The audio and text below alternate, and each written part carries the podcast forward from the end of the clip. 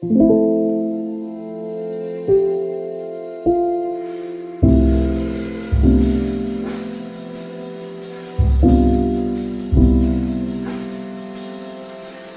det att prata om allt? Är det till och med nödvändigt? Det här är en podcast som utforskar påståendet att hälsosamma relationer börjar med att våga säga som det är. Följ med in i en sårbart stark värld av både tårar och skratt. Varmt välkommen till Pingst Relationer.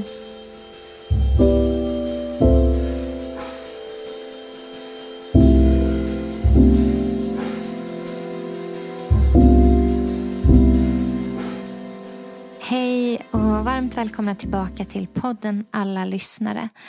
Det har varit så fint med den här sommaren att vara på våra konferenser Nyhem och Lappis och runt om i olika sammanhang och i olika församlingar och, och möta många av er lyssnare. Det är bland det finaste som finns när någon kommer upp och säger Hej, ja, du känner inte mig men jag känner dig. Ja, du är med mig när jag promenerar eller när jag storstädar eller när jag går och handlar varje månad i podden. Och så får jag höra någonting om era reflektioner kring podden och vad ni tycker är bra, vad ni vill, skulle vilja se mer av, vad ni vill se mindre av och vad den har betytt för er. Det betyder jätte, jättemycket för mig att få den feedbacken. Eh, annars är det lite grann som att man, man skickar ut de här avsnitten ut i eten på något sätt och så vet man aldrig vart det landar som frön som man bara liksom sprider hejvilt. Men när jag får feedback från er och speciellt personlig feedback när ni har kommit upp på Lappis och på Nyhem och i olika sammanhang och sagt hej och berättat vad podden har betytt för er så betyder det supermycket för mig. Så fortsätt gärna med det. Fortsätt höra av er. Fortsätt berätta vad ni tycker är bra, vad ni vill se mer av, vad ni skulle gärna vilja att vi tar upp för ämnen så ska vi försöka vårt bästa att täcka dem under tiden som kommer. Ehm, det har också varit någonting fint att höra er som berättar att ni delar med er av podden till era vänner och syskon och grannar och arbetskollegor. Och, ja, men på olika sätt att det här avsnittet tror jag skulle hjälpa den här personen och så har ni delat det. För det är det enda sättet som podden kan få spridning. Så finns det någonting som du tycker har varit bra eller hjälpt dig eller gett dig ett nytt perspektiv så dela jättegärna med dig. Det är en fantastisk gåva att dela med sig av det som hjälper. Men hörni, nu är det höst och jag älskar hösten. Det här är min absolut bästa årstid. Det kanske låter lite konstigt för jag vet att många tycker att hösten är ganska tung. När det blir mörkt ute och sommaren är över och värmen håller på att försvinna. Och vi liksom vet att vi har de här mörka månaderna framför oss. Men jag älskar hösten. Jag älskar potentialet och initiativet och kraften som nästan varje höst kommer till mig. På något sätt är det som att förändringspotentialet blommar inom mig samtidigt som eh, blommorna slutar blomma och, och löven skiftar färg så känner jag att jag också kan få, inte skifta färg, men kan få få tag i det där som håller på att Ehm, förändras eller som håller på att utvecklas eller utmanas eller går in i en ny fas eller ny säsong även i mig.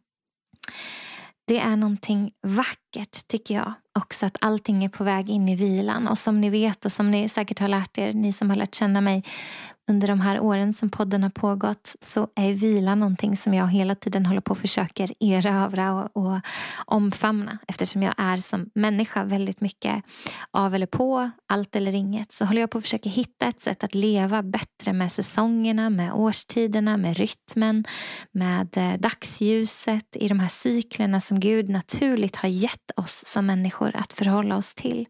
Jag försöker hela tiden aktivt uppfatta och, och, och, och se när jag springer ifrån min kapacitet eller när jag springer ifrån de marginalerna som jag har och eh, stanna innan det sker så att jag kan ha en långsiktighet och hållbarhet i mitt liv. Det pratade vi lite om i förra avsnittet.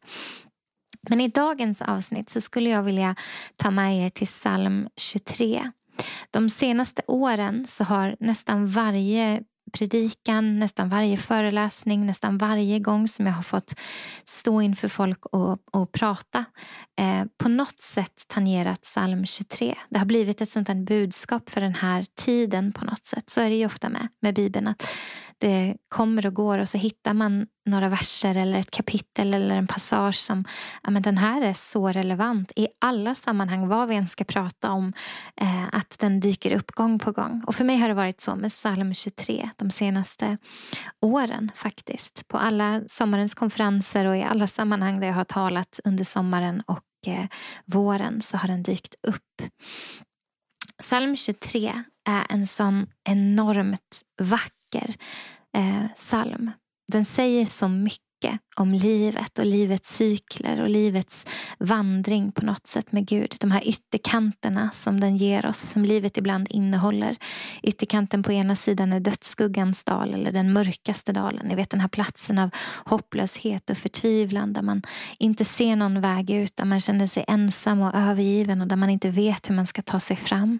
Det är en ytterkant och de allra flesta av oss befinner sig inte där de flesta dagarna i livet utan det är någon slags ytterkant sant. Men ibland så har vi passager som går genom dödsskuggans dal eller den mörkaste dalen. Ibland så tar livet oss på den vägen förbi eller genom eller i dödsskuggans dal. Och den andra ytterkanten, där har vi Herrens hus som ska vara mitt hem så länge jag lever. Där godhet och nåd ska följa mig och där bägaren fladdrar över och där, där på något sätt vila och återhämtning, lugna vatten, ny kraft och rätta vägar. Alltså de gröna ängarna som salmen berättar om. Det är den andra ytterkanten. Det här läget då livet känns lätt där vi har kommit hem, där vi har kommit fram, där vi är grundade och landade, där vi vet vilka vi är och vems vi är och vem vi tillhör och vi vet vad som är sant om oss och därför kan inte förvirring eller osäkerhet eller hopplöshet eller ensamhet råda. Och ibland så har vi såna passager i livet där vi känner oss ganska grundade och trygga och där livet är fantastiskt. Man kan göra det ännu mer konkret än så och säga att ibland så är livet kantat av tuffa passager, riktigt, riktigt svåra passager. När någon som vi älskar ligger för döden eller där vi går igenom en kris eller är med om ett trauma eller vi blir av med jobbet eller vi är med om en olycka eller vi går igenom någonting som skapar osäkerhet och ovisshet i våra liv då kan det kännas väldigt mörkt och som att passagen är väldigt tung. Och i andra tillfällen i livet när barnen gifter sig eller när vi ja, men när vi blir föräldrar för första gången eller när vi äntligen får den där chansen att åka på den där semestern som vi har längtat efter eller när vi firar någonting stort, när livet är vackert och ljust och hoppfullt och allt ligger framför oss. Ja, men då kan det kännas som de gröna ängarna. Men allt som oftast så pågår inte livet i den mörkaste dalen eller på de gröna ängarna utan någonstans i spänningsläget däremellan. Så vi läser psalm 23 och så ser vi vad Bibeln kan lära oss om livets vandring och på något sätt mellanrummet i livet. Då står det så här. En psalm av David. Herren är min herde. Ingenting ska fattas mig. Han för mig i vall på gröna ängar. Han låter mig vila vid lugna vatten. Han ger mig ny kraft och leder mig på rätta vägar, sitt namn till ära. Inte ens i den mörkaste dal fruktar jag något ont, ty du är med mig. Din käpp och din stav gör mig trygg. Du dukar ett bord för mig i mina fienders åsyn. Du smörjer mitt huvud med olja och fyller min bägare till bredden. Din godhet och nåd ska följa mig varje dag i mitt liv och Herrens hus ska vara mitt hem så länge jag lever. Det här är psalm 23, en av mina absoluta favoritpassager i Bibeln. Just för att den innehåller hela livet, vandringen med Gud och på något sätt hur vi förhåller oss till det här spänningsläget med Guds rike redan nu och ännu inte. De här ytterkanterna och de här milstolparna och så ger den oss ett recept, ett verktyg för hur vi kan ta oss igenom både de svåra passagerna men också hur vi lever med blicken fäst mot någonting som inte skakas, som inte rubbas, som inte går sönder trots att så mycket runt omkring oss hela tiden kan göra det. Det står att när vi är i den mörkaste dalen, när vi passerar igenom den så är det herdens stav som gör oss trygg. Käppen och staven gör oss trygg. Det betyder att när vi är på platsen av tomhet och rädsla och ensamhet och hopplöshet och mörker och förtvivlan och frågor och varför Gud? då är herden där med oss mitt i det som gör ont, mitt i smärtan. Mitt i stormen, mitt i turbulensen, mitt i osäkerheten. Han är där, närvarande och låter oss inte vara ensamma i det utan håller sig nära oss. Hjälper oss att luta oss upp mot käppen och staven av tröst och skydd och trygghet och gå tillsammans med honom. Han som vet hur man sätter kurs mot de gröna ängarna. För det kan vi ofta inte göra själva. Inte när vi är i förtvivlan, inte när vi är i ensamhet och hopplöshet och rådlöshet. Då behöver vi hjälp. Och då är han vår gode herde som låter oss luta oss mot honom, mot hans stav och käpp. Och han sätter kurs för oss. Och så passerar vi mot någonting som är bättre, något som är mer sant, något som är mer hoppfullt, något som är tryggare och bättre för oss. Men vi kan inte alltid se vad som finns där borta. Men den gode herden vet det. Han som evigt bor i och vistas i Herrens hus. Han som vet vad det är att ha godhet och nåd som följer slagare på vägen för att han själv är godheten och nåden. Det är honom vi får luta oss emot, Jesus själv. Han är med oss, han gör oss trygg. Han är den som smörjer oss och låter bägaren flöda över. Hans godhet och nåd är det som följer oss varje dag. Och ibland så kan vi se på den här vandringen som på något sätt vi befinner oss i spänningsläget mellan ytterkanterna. Och ibland så lutar det över åt ena hållet och ibland åt andra hållet. Men allt som oftast så befinner vi oss någonstans på vägen däremellan. Och så inträffar något som gör att vi rör oss åt ena eller andra hållet, på gott och ont. Men den som aldrig överger oss, den som är med oss i allting, det är Gud själv, Jesus Kristus, vår gode herde. Och vi behöver ofta, alltid, någon som är med oss. Därför det är inte lätt att vara människa. Det är så mycket som stormar, det är så mycket som skakar, det är så mycket som är turbulent i det här livet. Det är så mycket ovisshetsfaktorer och osäkerhetsfaktorer hela tiden. Så mycket som svajar och vi vet att en stor riskfaktor för psykisk ohälsa det är just att gå med oro och leva med osäkerhetsfaktorer under en längre tid. Psykisk hälsa kan ibland definieras som ett välbefinnande där vi har förmågan att klara av vanliga påfrestningar i livet. Och så tänker jag på, ja men har det varit vanliga påfrestningar i livet och det senaste, de senaste åren? Vi kan gå hur långt bak du vill och du kan gå hur långt bak du vill i ditt eget liv. Men jag tänker på pandemin. Det var inga vanliga omständigheter. Gång på gång så fick vi höra att vi var i en tid som saknar motstycke i modern tid. Gång på gång fick vi höra från myndigheter och regeringen och ja, men olika personer som ska företräda ett ansvar för vårt land. Företräda någon slags ansvarsposition för folket i Sverige. Att de inte vet hur de ska ta sig ur det. Att de inte visste, för de hade inte varit där förut. De visste inte hur de skulle förändra saker. Det saknar motstycke i modern tid, hörde vi på presskonferens efter presskonferens. Och någonstans lagom till att pandemin var över så utbröt ett krig i vårt närområde. Och igen så upprepades den här meningen, den här osäkerheten, den här oron, den här ovissheten. Och vi fick höra gång på gång att i den tid som vi är i nu, det är det farligaste och mest allvarliga säkerhetsläget sedan andra världskriget. Det är en tid som saknar motstycke i modern tid. Och ni vet, så fort vi vande oss vid det så kom energikrisen som följd och inflationen som följd och ekonomisk kris och jättemånga människor hamnade i svåra situationer, stor stor osäkerhet kring ekonomi och bostad och framtid och jobb. Och Det är så mycket som pendlar och svajar och många människor upplevde att passagen via dödsskuggans dal, den mörkaste dalen, närmade sig. Att man liksom gick mer och mer åt det hållet på den här vandringen som är livets vandring. Och då tänker jag hur mycket vi behöver psalm 23. Därför att det som Bibeln lär oss om Jesus i Hebreerbrevet är att han är densamme igår och idag och i evighet. Han förändras inte. Så hur mycket osäkerhet och hur mycket ovisshet och hur mycket frågor och hur mycket oro det än finns i allt det här som vi inte kan råda över, inte kan styra över, inte kan förändra, inte kan påverka. Så vet vi att det finns en som står orubblig mitt i allt det. En som är oföränderlig mitt i allt det. Jesus är densamme igår och idag och i evighet och det är han som tar oss i handen och går med oss oss på livets väg. Han är herden som skyddar oss och tröstar oss och sörjer för oss och omsluter oss och hjälper oss och leder oss. Han som också kan peka mot de gröna ängarna därför att han vet att allting en dag kommer bli bra igen. Han som vet att det kommer bli väl. Han som vet att en dag så kommer han själv torka tårarna från vår kind och trösten kommer vara fullständig en dag. Det som redan är fullbordat och redan är färdigt på korset, ja men det väntar ändå på någonting trots allt. Det är Guds rike redan nu. Det har brutit igenom. Jesus har vunnit fullkomlig seger. Vi har, vi har, ehm, vi har sett det, vi har känt det, vi har smakat det. Det är redan nu.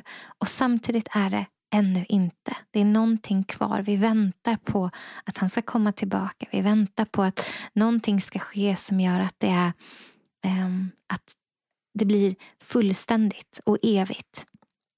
Och i väntan på det så får vi hålla fast vid han som redan har upplevt det. Han som liksom är i tiden och står utanför tiden. Han som på något sätt evigt är korsfäst, evigt är uppstånden, evigt har sett allting ske och vet precis. Och samtidigt inte gör honom, att det inte gör honom avtrubbat för det som sker på vägen och vandringen. Utan han är närvarande i smärtan, i sorgen, i det tuffa. Precis som han är närvarande i det som är seger och glädje och firar med oss. Både och. Livet pågår mellan de gröna ängarna och dödsskuggans dal. Mellan dödsskuggans dal och de gröna ängarna. Däremellan, i mellanrummet, så har vi livet. Det är så lätt att vi tappar bort den här ärliga relationen med Gud som Saltarens författare David i stor utsträckning hade. Den här som kan säga sanningen om det som är svårt utan att tappa fokus på det som är sant.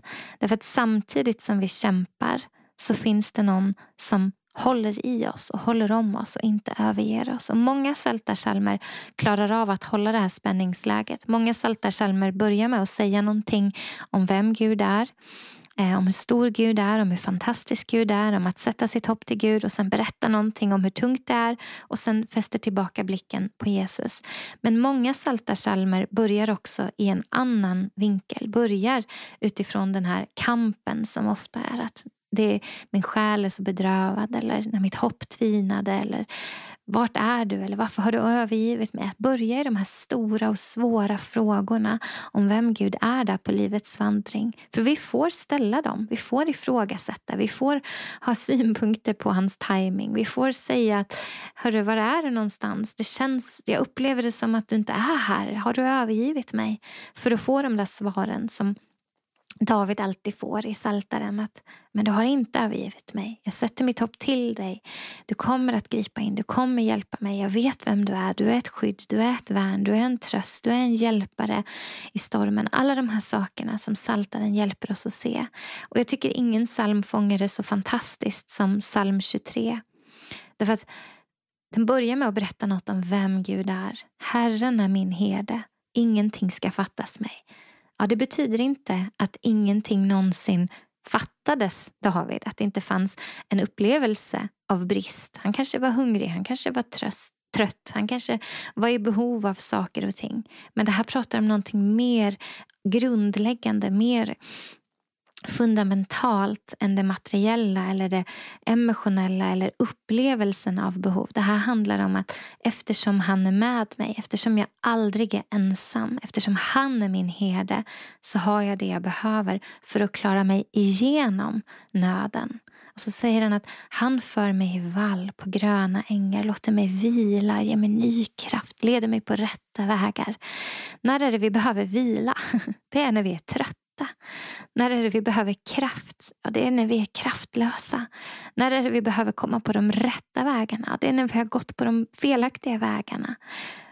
Inte ens i den mörkaste dal fruktar jag något ont. Ja, det säger inte att du inte kommer passera genom mörka dalar utan det betyder att till och med när du gör det för det kommer vi göra, vi människor som lever i det här spänningsläget i den brustna och trasiga världen så får vi förhålla oss till att trots att världen är trasig så är vår Gud inte trasig och han är med oss. Jag fruktar inget ont för du är med mig, säger David. Det är närvaron av frid i stormen som förändrar hur vi mår på insidan. Det är inte alltid avsaknaden av storm utan det är närvaron av han som är oföränderlig mitt i allt det som hela tiden förändras. Din käpp och din stav gör mig trygg. När är det vi behöver trygghet? Det är när vi känner oss otrygga, när det är läskigt, när vi är ensamma, när vi är rädda, när vi inte vet vart vi ska gå. Du dukar ett bord för mig i mina fienders åsyn. Okay?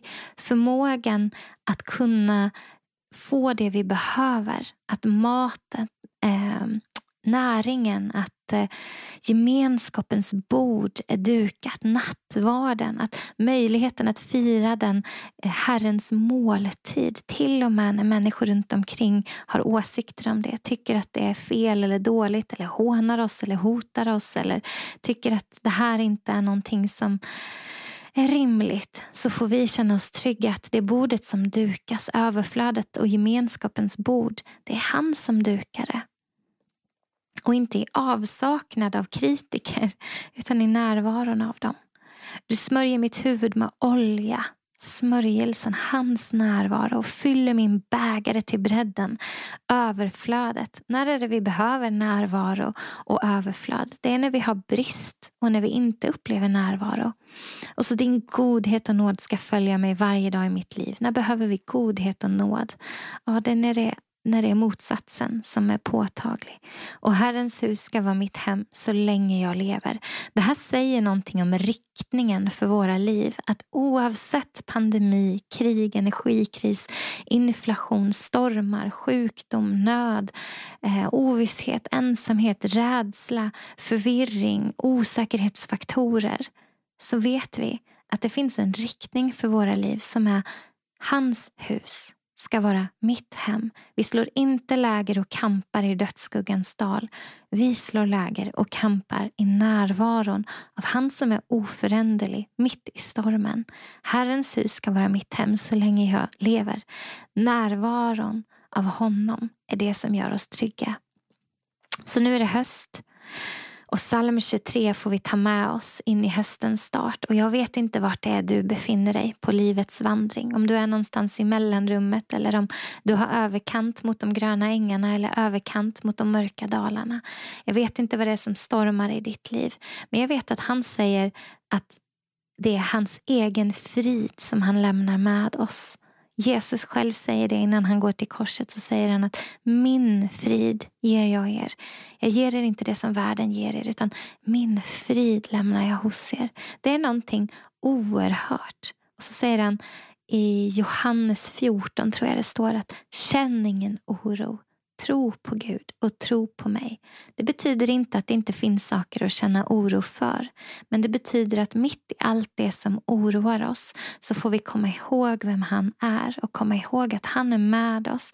Att han är med oss genom allt. Att tro på honom, att, att tillhöra, att veta vem han är mitt i det som stormar så förändras saker och ting. Vi kan gå till Gud med allt det som gör ont.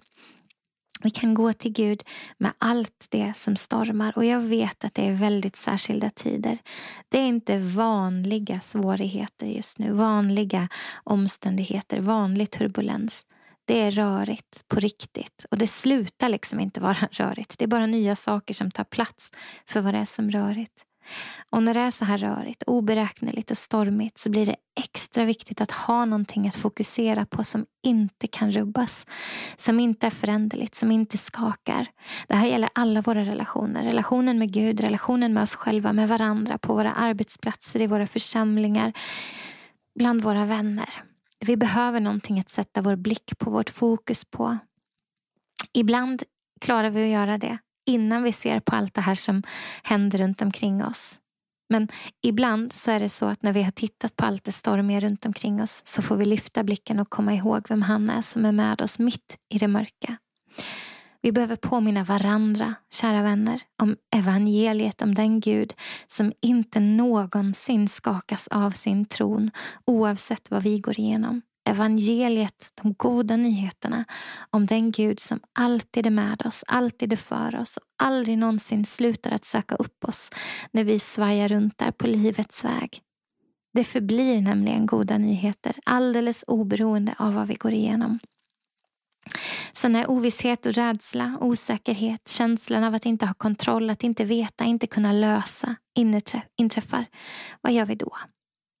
Vi går till honom, vår gode herde och vi påminner oss om vem han är mitt i stormen.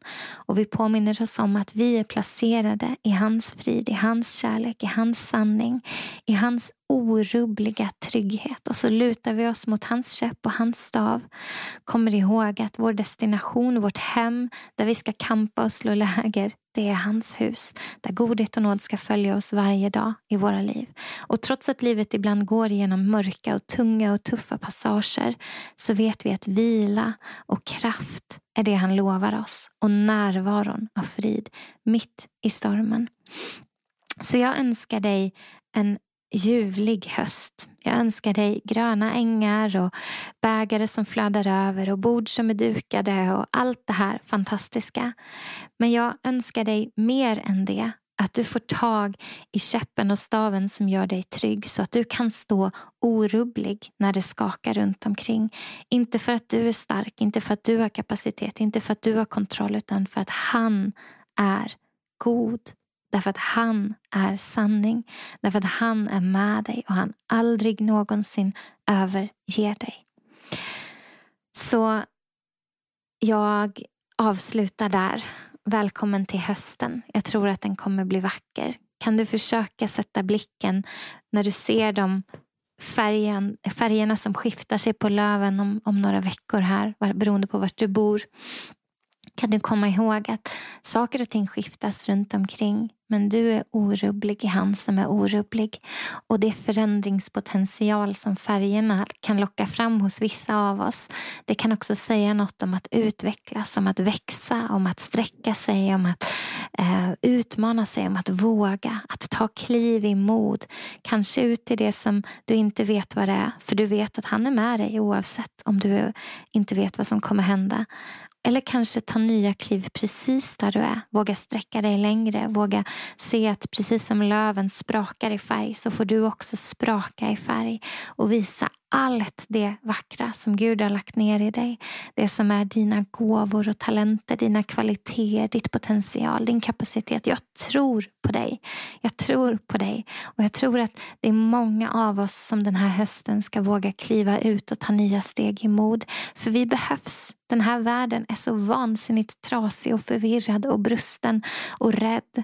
Och vi behöver ställa oss upp och säga att ja, det är mycket som skakar. Men vi har en som inte skakar och vi är trygga i honom. Vi står orubbliga i honom och vi kan våga säga och stå upp för det som är kärlek, det som är sanning, det som är de rätta vägarna.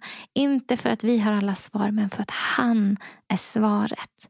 Jag tror att den här världen behöver Jesus. Jag tror att den här världen blöder i desperation efter att få tag på någon att ta rygg på när livet stormar och svajar. Och jag tror att vi inte ska vara rädda för att säga det. Jesus älskar oss. Han älskar alla människor. Han vill alla människor väl. Han vill vara allas vår herde och han har oss alla i sin hand. Så var frimodig, stå trygg. Vet om att du är placerad i kärleken själv. Ha en ljuvlig, ljuvlig höst så möts vi snart igen. Hej då!